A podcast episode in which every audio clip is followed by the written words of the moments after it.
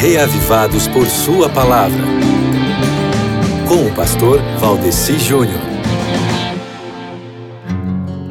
É um prazer, uma alegria estar aqui com você para ver um pouco de tudo de bom que tem no capítulo de hoje, que é 1 Crônicas 28, porque em 1 Crônicas 28, Davi está transferindo o reino para Salomão. Então, vamos ver um pouco hoje sobre a chave do sucessor do rei Davi, o Salomão.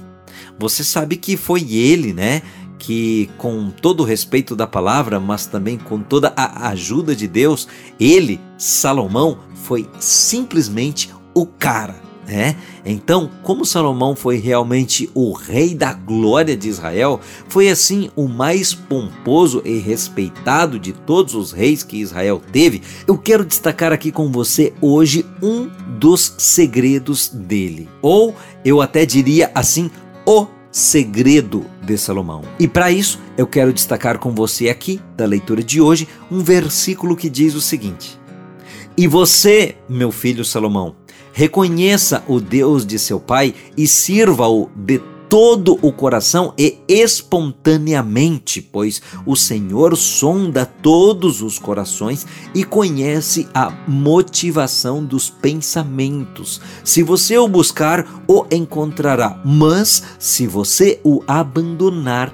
ele o rejeitará para sempre. Isso está em 1 Crônicas capítulo 28, verso 9. Mas você viu que interessante? Reconheça a Deus e sirva-o de todo o coração e espontaneamente. Como é que é servir a Deus de todo o coração, né? Deus quer um coração disposto, meu querido irmão, que sirva a Ele voluntariamente, meu querido amigo ouvinte. E nessa história não adianta querer enganar a Deus, não. Então, mesmo que ninguém esteja vendo, faça a sua leitura hoje, em 1 Crônicas 28, e fique reavivado pela palavra dele, ok?